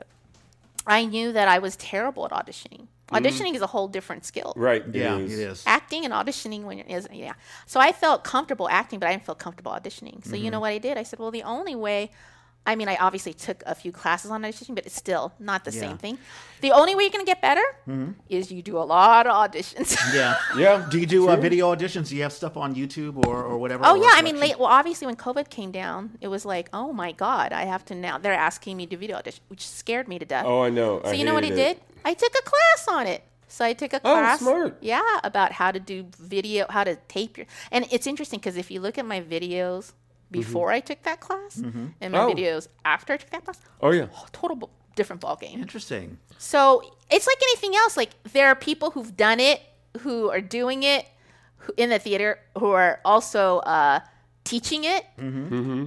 Go find those. There's plenty in the Bay Area. Go find those people who also teach and act, who know what they're talking about, and you know, take a class with them. I mean, obviously, you know, what I love about it is that I understand some people can't afford some of those classes. They're very expensive, can be. They can but be, they can be obviously. So um, I want to at least be mindful Yeah. that there are also community theaters th- that There's also community colleges that offer all kinds of wonderful Classes, because the people teaching it are the people you're talking about, the folks that are out in the field. Mm-hmm. I bet Chabot Yeah. could uh, be uh, great. Like Laney's Nehemiah got a nice yeah. program. You know, there are a bunch of them around. Yeah, I mean there are community theaters also who not just community theaters but theater companies who Yeah. are mindful of like having an educational outreach. Yep. Yes, granted some of those are more geared towards younger kids, but the idea is that there are resources out there at very nominal prices. Like for example, I need to f- I needed to fix up my tap and classes and I was just like I don't really feel like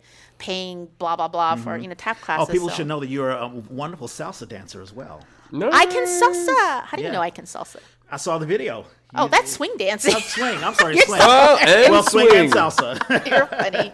You're hilarious. But anyway, Yeah. I, I I don't know if I answered your question, but what I'm no, saying no, is no, there no. are but it- but it resources sounds- out you're, you're there. not frustrated. You're not a frustrated actor. I mean, you're getting uh, frustrated. I mean, well, we're all frustrated sometimes as Yeah. human beings Yeah. and as actors, but um, uh, you know, I think everything is a combination of of tough work. You got to do the work, Mm-hmm. Excuse me. Yeah. But also blessings. I Mm-hmm. mean, some of it it's just you know luck and being there at the right time at the you know right True. place at the right time. Yeah. But th- but frustration, of course. I've had a lot of lot of times where I've like really wanted that role and didn't get it, and i was like, oh man. But you know what's interesting? The attitude that I have now. I mean, I don't I don't think I could have been an actor in my twenties or thirties because I don't think I had the wisdom that I have now. Which is, if I don't get a role or something and I want it, sure, it can hurt. But sometimes, like it's not about it isn't it. You don't want your ego to get in the way because it's not about um, you didn't get the job because maybe you were terrible or you weren't the best or whatever. It just they had a vision and you maybe you did a great job and you just didn't fit that vision. Yeah. You know, there's things you just can't control. But here's the thing: I know this because there have been jobs where I've been turned down numerous times by a certain company, and or it maybe it didn't work out, and I don't give up because I'm like, oh, I, I know this is a great company. I want to work with him, mm-hmm. and then I works, and then I get called by some other random company, and I'm like, I wonder why they called me, and then I find out that that company referred me. Right. The casting company. person Yeah, said, yeah, yeah, "Oh, yeah.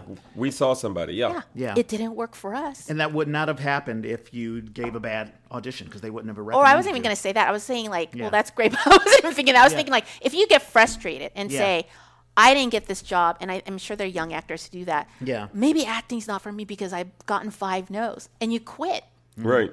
Yeah. That no, don't quit. Just keep going and get better. Yeah, and that's and that's a very very important part, and because you know these companies they have their databases, Mm-hmm. and you know although you didn't fit the vision of let's say one show, you've got your name in there, and they have your resume, and you know you'll go ahead. And you have to pay your dues. Like you can't be like, you know, I know some people it happens. You hear these stories where it's like the first acting job, like at a, oh, what do you call it? Mm. Oh, like West Side Story, the one who's playing the lead. I mean, it's not like she hasn't acted before, but she got the lead role for Steven Spielberg West Side, right? She was a high school Oh, student. oh, and you hear. Yeah, you get yeah. these these young people like they hear these stories and they're like, I'm gonna go to an open, Mm-hmm. That's and right. I, you know. No, for most people, it's like you play, you, I don't know, go to acting school. I mean, I took a lot of classes. I don't have a background. I don't, I didn't major. Mm-hmm. I was pre med, but I took, believe me, I've taken enough acting classes to have had a major and then some, right? Right. Yeah. So you take the classes, you do the work, right? And you play the ensemble roles. I actually don't mind ensembles. I love Yeah. ensemble roles. sometimes, You know, Mm-hmm. Yeah, but what they I'm can be a lot is, of fun. You could be a lot of fun. And some people are like, no, I don't want to play it. And I hear young people say, oh, I don't want to play the ensemble. I got offered ensemble. I don't want to do that because I want to play elite. And I just look at them and I just like, oh my, I don't, I'm just like, you know, whatever. That's your choice. yeah, Right. But you have to be willing to do the work. Let me tell you, there's some theater companies and some plays that got, and some directors, Mm-hmm. I love them so much. If they said, come here and can you just play a rock and stand there? See, Yeah. play rock or a tree? I'd be like, hell yeah. Yeah. right. You're gonna pay me to play a rock on this wonderful play. You know, I don't have Mm. this attitude like, oh, this role isn't good enough for me. If you want to act, if you Mm-hmm. love it that much, you're willing to do what it takes. Don't give up. There you go. That, There you no, go. That, that, is- that Mm. is awesome. Right? You've been doing it longer than I have. I see. I'm my attitude is slightly different. If you don't want to do it, please don't do it. There are so many people That will- trying to do this that Yes. you going away will Yeah. just make space for everybody else, and you'll be happier, and we'll be happier. And I think about individuals like Samuel L. Jackson, who did, you know, a bunch of other things. He did regional theater up until the 40s or the 50s, Mm-hmm. until he was uh, discovered by Spike Lee. Right. And uh, then, you know, he just exploded. Or Morgan Right, Freeman, right. who did a bunch of children's television network Yep, stuff. He yep, was yep. a speed reader or Uh, um, Easy-E. Easy reader. Yeah, Easy E. Easy E, yeah. Yep. But he was also speed reader. He was also Oh, um, okay. in the Electric company. But then I think it was Glory or whatever it was, and then he just exploded. So Yeah. pay your dues, and you're absolutely right. Before we close up, there's one story that you had told that stays in my mind. Is when you were you were talking about you uh, were trying to be Miss Junior Miss. oh my God. did I tell that And story? and um, you My mom wanted me to do junior. yeah, Miss, yes. exactly. And you didn't think. Well, I, there are a lot of people. No, your father thought that you weren't going to do it. He didn't want me to going- do it because he didn't want me to get hurt. Exactly. Because I we were the only Asian family for ten years. Mm-hmm. And he Exactly. was like, "You're never gonna win junior miss. It's Right. right. you know." Because he had oh, Yeah. experienced racism. The Right. first house we tried to buy there, he said, "No, we're not gonna sell a house to a Chinaman." yeah, Right. Yeah. And he Yeah. would he would he was experiencing racial slur on a daily basis. yeah. Yeah. And then No you doubt. won, and he had tears in his eyes. He had to leave Yeah. Because he was so overwhelmed. Yeah, Yay. and I remember that story, and that story just really, really touched me. And you, you said earlier today that I guess he's he's he had he, is he struggling with cancer? Uh, he was just diagnosed with stage four lung cancer. He was Oh. a smoker. Yeah. Um, and he's got an aggressive uh, small cell carcinoma. But they, they, he is, he's let's just say he's going through tri- treatment and he, and he's still kicking. He's a strong Uh-huh. Right. person. Yeah, Yeah, yeah, yeah. and hopefully has a po- uh, positive, you know, outlook, and you know he's he's doing well. So, um, you know, I'm thoughts and prayers to Mm. You and to your, family. as well. Oh, of course, of course, of course. But I do remember that that story. It's like you know, it's like because we all remember the first time Sure. that we were either on stage or we were discovered or we were like, hey, I've got something inside of me that's special, and the impact that it has on our family members. They see us differently, and you know that story of you, of the Ju- Miss Junior Miss, was just really, really uh, special. Any case, thank you so much.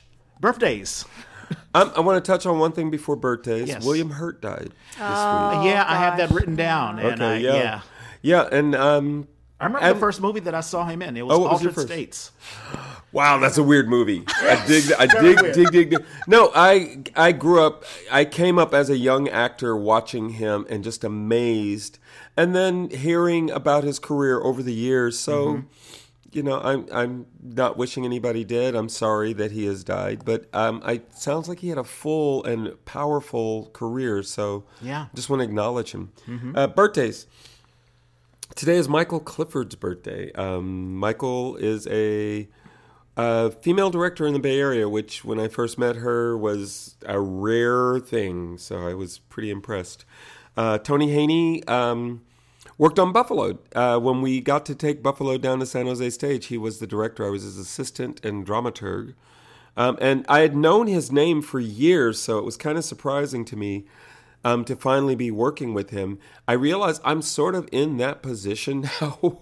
People will say, I've been hearing your name. And I'm like, okay, I'm glad to hear that. Uh, Loretta Janka is somebody who works with the um, Play Cafe and Musical Cafe. Yep, yep. Um, and what's funny is she works mostly behind the scenes with those organizations, but every now and then she steps in to read. She is a powerful reader, really wonderful. Michael Kobori, just because we don't get to acknowledge enough of the producers in the Bay Area, um, and he's uh, Ann Kobori's father and has helped support her company Utopia. Oh, that's right. Yeah. Michael Ordonia is a young Filipino. Was a young when I was young. He was young. We were young together. He was a young Filipino actor. Um, worked with. Uh, he worked all over. Worked in a couple of Jeannie Barroga pieces and uh, with uh, Thick Description. Uh, Leah Herman is somebody who reached out to me when she opened the space that is now the Waterfront Theater in Berkeley um, to talk about. I mean, it was a bunch of things. I think we might have been doing the podcast at that point. Maybe we had just started, but we talked about theater and stuff. And I was like, it was another one of those. I've been hearing your name. I'm like, oh, okay. uh, Susanna Martin is a Bay Area director. Our paths cross from time to time. Zoe Galvez, uh, somebody I went to San Francisco State with, and does a lot of stuff with um, BATS, Bay Area Theater Sports Improv, and also um, with commercial work. She um, she teaches a lot about on camera stuff. Penny Pendleton is at the other end of the spectrum, somebody that I just met a couple of years ago when she was assistant on As You Like It and then on um, Pericles with uh, San Francisco Shakespeare Festival. Dahlia Vidor runs the Vallejo Shakespeare Festival. Um, we met doing each one, reach one. Um, she's a lot of fun, and you know, when the company started off, she ended up doing a lot more on-stage stuff. I think she's a little more behind the scenes now with it, but it seems to be thriving wonderfully. The theater company that comes to Oakland right now, the only theater company that brings their show to Oakland is the Vallejo Shakes, and they bring it over to the Peralta House. Bradford Shreve was an actor I met when I was doing um, directing Judith Off- Offer piece, and here I am this year about to direct another Judith Off- Offer piece. Uh, Donna Stevenson, somebody I went to high school with, and um, that's knew her from theater there. I don't know that she's done anything since. A couple more. Crystal uh, Christopher Kuchenbaker is a Bay Area actor, and he's another one where I've heard the name forever. Our paths almost never cross, but everybody I've known who've worked with him praises him. He's an actor's actor. So, um, and I'll leave it at that. Okay. I only have two. Um, Aaron Jones, uh, we've had him on. He was um, a young black actor. He uh, he he was uh, in my play Judicial Process, and uh, his birthday was March the 18th. That was uh, uh, yesterday. And also Dana Lewenthal Blankman. I did leave that for you. Yes. yeah, well, thank you so much. And uh, she is a, uh wonderful uh, actress. I believe she's also a playwright as well. She's worked with the Playwright Center for San Francisco, and she was involved. Um, oh shucks, where do I know her from? I know she acted with um because she when she came on, it was with Alicia von Kugelgen. Yep. they did a, they did a piece together. So in any case, uh, there's Douglas Morrisson. I think at the Douglas Morrisson, but Yeah. I can't remember the piece. And that is that. And Um, uh, I missed one. Erin Merritt, uh, wonderful director, Oh, Bay Area, yes. and her birthday is today. Okay. Wow. Happy why, birthday, why did I- Erin. I'm looking at Erin Merritt. Yes, her birthday's right there. Yep. Shows. Oh, I've got a bunch. So, um, I have tried to make our life a little easier on the Yay page. Yes. I am putting all these shows now. Every time I get a link, I just throw it on the Yay page. Okay. So if you're looking for links, you can find them there. Cool. Um, PianoFight, our um, awesome theater, is the theater company that is at PianoFight. But Coffee they're- Lady. They're doing Coffee Lady and Yumi Kobori. Yep. And And Unicorn. written by Bridget Dutta Portman, who we've had on the A. yay. Yeah. Um, March 31st through May the 5th. Yep, there's a weird. Who is this? Why did I do this? Um, Moisture Festival, Okay. um, which is it looks like a lot, a lot of clowning, and I'm not seeing who specifically. I thought I was. You want me to jump in? Oh, Unique Derique, that's who. Okay. Um, uh, Bay Area clown has been around forever. He's been doing it. Um, the show at uh, the Actors Ensemble in Berkeley is Mm-hmm. Red Winged Blackbird, and and I hope they're playing tonight because I am planning on going. Okay. Um, Central Works show is about to open. Do you have the details on that? Yes, Central Works. Uh, let's see if It's I can here. find that. Escape oh, thank you so much. Asylum. Escape from the Asylum. Yes, March 17th through April 17th. Alan Coyne is in it. Jan Zvaifler will be acting in it. Gary Graves is directing the show, and we have a link. Yay. um, I, and I might have one more. Oh gosh. Are you doing anything for Monday Night Playground, or are you out of that? I'm not uh, this time because of the understudying stuff, but Monday yes. Night Playground is uh, will feature Reg Clay's. Yep, play. Child's Play adapted nursery rhymes. Uh, I'm trying to think. Kaj- And what is the name of your play? My play is called This Old Man. So this is basically um, Oh, right. We're taking nursery rhymes and Right. we're adapting it. Uh, Katja Rivera is directing two pieces, and Jim Kleinmann is also directing a piece. Uh, neither of them are mine. I, mean, I really don't know anyone who's acting in the play or uh, who is directing it. I have the names uh, written down elsewhere, but Mm-hmm. I'm very, very happy, and that that should be awesome. Um, I, I cut into what you were saying. Uh, you have any more? Um, Tandiwe has a show that is streaming, um, and so that's in Atlanta, but it's streaming, so you can see it anywhere. Is that is he still Code Noir, the uh, the Count of, uh, de Monte Cristo. Okay. So it's about uh, Dumas. Yes. Al- Alexander Dumas piece. And yeah, so that's streaming right now, so that's possible to see. Um, I'm going to save this one because it's not coming up until next month. Okay. And um, wanted to give a shout out to Jerome Joseph Gentes. Gentes, who is now taking over, not taking over, but he's joining theater, uh, the Magic Theater, as a producer of play development. I've reached out to Jerome, and I think he'll, he'll be one of our next guests uh, a little bit later on because he was our first ever interviewee on the Jerome A. Soberg of Berkeley. What's that? Assemb- Berkeley Assemble. Is, Jerome Soberg isn't he of the Ameri- uh, Oh, the Berkeley Assemble Actors of Berkeley? oh, Actors Ensemble. Uh, Actors oh, Ensemble. yeah, yeah, yeah. Is he the same Jerome Soberg? no, No, this no, is- no. Is it different? yeah, this is a different person. Gentes. Jerome Oh. Gentes. He was a part of a musical cafe and play cafe, and now he is uh, doing other things. And Oh, he was a different longtime person. playwright. Yeah. Oh, and this one is Bay Area Connection. Even though it's not here, up in Seattle, they Uh-huh. are doing um, Michael Gene Sullivan's 1984, oh, nice. which um, is being directed by a high school alumni of mine. Okay. I had to write to him and say, "Wait a minute, are you doing Michael Gene Sullivan's play?" And they are. So Uh-huh. that's that's what I've got. Awesome. Okay, well, we want to pump uh, the stuff that Eiko is doing. Never mind, that's part of Bay Area Women's Theater Festival. Bay Area WTF That's just short. Yeah. Exactly. Uh, March 21st at the Aurora Theater, and you will be in that. And then that's is that just a reading? It is a stage reading directed by Keiko Carrero. Oh, Ah, There nice. you go. Yeah. And we have a Um, link and to. it's uh, the place by I Ida. Awesome. Um, yes, and there's a link there. Yes, and we have also Steel Magnolias, and that will be April the 14th through May the 15th, and you are in that. We have a link to that. That should be very exciting. At Sia Repertory Theater. Uh, yes, Sierra Repertory Theater. Thank you so much. and I've talked about uh, Playground, uh, Child's Play, so check that out. That'll be this Monday, and we have a link to that as Seven well. o'clock. Seven Um, o'clock. And it's streaming. So people, you can go live to the Freight and Salvage Mm-hmm. or you can see it online. Yeah, there you go. Awesome Theater is doing Coffee Lady, March 31st through May the 5th. We've talked about that, and Yumi Kobori is in that. A play written by Bridget Dutta Portman, uh, one of my favorite playwrights. And she's also getting involved in novelist. Uh, she's written several novels as well. So it sounds like she's transitioning from, well, she's doing both playwriting and also uh, being a novelist.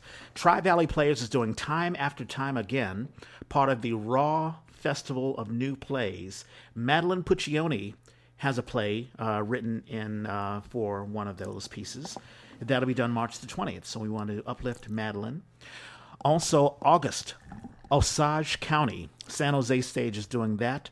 Terrence Smith, we've talked about that, is in that. That'll be March the 30th through April the 24th. Um, Vietgone is still playing. That'll be playing until April the 24th. Wait, Jeffrey- it just started, right? It, was, it hasn't even started. It's March March 24th. 24th. Yeah, exactly. Ah. Jeffrey Lowe, he wrote the piece. Um, but I have a feeling that's been going on. No, uh, he didn't write the piece. He, are you He sure he didn't. didn't? No, Okay. I'm sure he didn't. No, Okay. I know who the. pe- I can't remember his name, but he didn't write the piece. He's Okay, directing the piece. Ah, he's directing the piece. Mm-hmm. Okay, so I've clicked on oh, and that link doesn't work. Okay, but I'll make sure that the link does work. Uh, but I know Jeffrey involved. Uh, Jeffrey Lowe is yeah, he he is directing the piece, so I'll, I'll Mm-hmm. change that. Escape from the Asylum, Central Works. Alan Coyne, Jan Zvaifler is in that, directed by Gary Graves. It opened two nights ago. Well, previewed two nights Previewed ago. two nights and. I'm, I'm doing box office, so yeah. Right. And that'll end April the 17th, and we have a link to that. Dot. Um, that is something that Sean J. West is very uh, excited about. He's directing this piece by the new Conservatory Theater Company. Colman Domingo, original pl- play. I Yeah. went to that fundraiser with the Magic Oh, Theater. did he you? Yeah. spoke, and he was just amazing. No, Colman is amazing. Amazing. Yeah. And that'll have uh, Kim Donovan, Kimberly Ridgeway, two of our um, ex- fam- uh, yeah. you know, one of Veterans. our interesting people. yep. Yeah. How? Uh, when is it close? I'm sorry. It closes April the 3rd. Oh, okay. so there's plenty of time. Uh, let's see. Uh, I uh, we've talked about Dr. Stephanie Johnson. She is teaching a class still. That ends March the twenty eighth. On lighting, if you ever want to get involved in that, the And Oakland Theater is Project. Mm-hmm. is doing that. The magic of lighting. Barry Graves, a good friend of ours, has a new podcast out, The Black Man's Heart. Check that out. Also, Mallory Samara, our consulting producer, is has a podcast called Connect the Dots for KCBS Radio, and also Bindlestiff has the Fobcast. So check that out as well. That is it. Uh, Eiko, did you have a good time? I always have a great time with you guys. Thank you. I mean, Thank look at this. Look at this place, and look at all this food. I'm here just for the food, just so you know. Uh, yeah. Also, before I forget, jerseys. We still have jerseys out. Yeah. We, I uh, a couple of uh, our my uh, coworkers have bought some jerseys, and uh, I think uh, Conrad bought one. Uh, we have black. We have white. We've run out of the pinstripes, but if you really want to want, want a pinstripe, we can get one pinstripe. for you. Uh, Thirty dollars. Just uh, Venmo And I got to get a logo. I'm, I'm Yes. finally ready. I've, I've ordered some, so uh, that'll Okay. be uh, coming very, very soon. Okay. Want to thank you so much. Uh, this is a wonderful Saturday. Uh, as always, we are uh, we are not on YouTube this time around. This is only via audio, but you can find us on all podcast apps. Uh, we're on um, Spotify. We're on uh, the Purple Podcast app on the iPhones and iPads. Twitter. Twitter. And, uh, And can I say I enjoy listening to your podcast? I have Thanks. listened to your Oh, podcast yeah. with other actors, and it's really interesting. And or not, I should say other actors, other Bay Area theater, Theater folks, because we have all. Yep. And uh, yeah, love listening. Well, thank those. you, thank you so much. We want people to uh, to let us know what you know, like leave comments and give us a like, and you know that'll help us out because we want to know you know what works and what doesn't work. Because I'm sure there are things that don't work, so you know, let us know. Uh, and also, if you are a Android user, use the SoundCloud app, and you can listen to us. The Yay was created by theater people for theater people. If you have a show you want to advertise, or if you just want to advertise yourself, let us know. Hit us up. We're at the Yay Three on Twitter. I'm at the Reg Space Clay. And I'm at Who's Your Hoosier? Uh, Eiko, uh, you have your own website. I should uh, pump out your website, EikoYamamoto.com, eikoyamamoto.com. and I'm at uh, Instagram handle at Eiko, E I K O Y H. Yay. Right on.